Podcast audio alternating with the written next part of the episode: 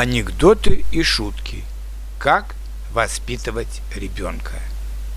Прежде чем советовать, как мне следует воспитывать моего ребенка, покажите своего идеального.